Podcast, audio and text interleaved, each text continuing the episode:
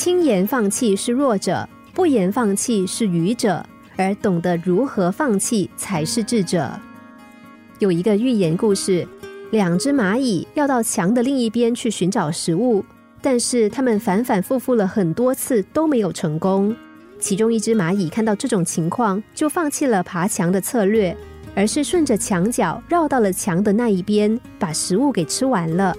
等那只不屈不挠的蚂蚁终于翻过了墙的时候，那边已经没有食物了。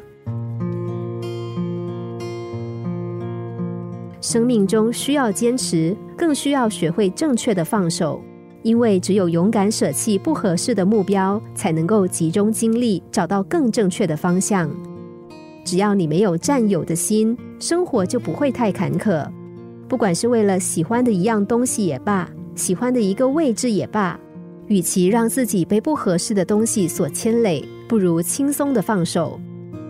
如果这件东西是你的，它有一天就会回头来找你。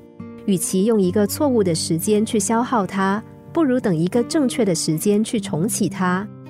如果这件东西不是你的，放弃更是最好的决定。你会得到比现在更好、更合适的下一个。放手是人生的一堂必修课。你今天放弃了，明天会有更好的走进你的生命。你今天得到了某种东西，也会失去原本属于你的东西。有和无，它们不是对立，而是共生的关系。所以，就像老子告诫的，要保持自己的虚空，不要太重视世间的有和无。如果此时此刻你的生命中有一些你认为很重要的东西正在被你放弃，或者正在离你而去，请保持一个淡定的心态，不要让自己放弃生活的快乐，因为只要活着，生活就有希望。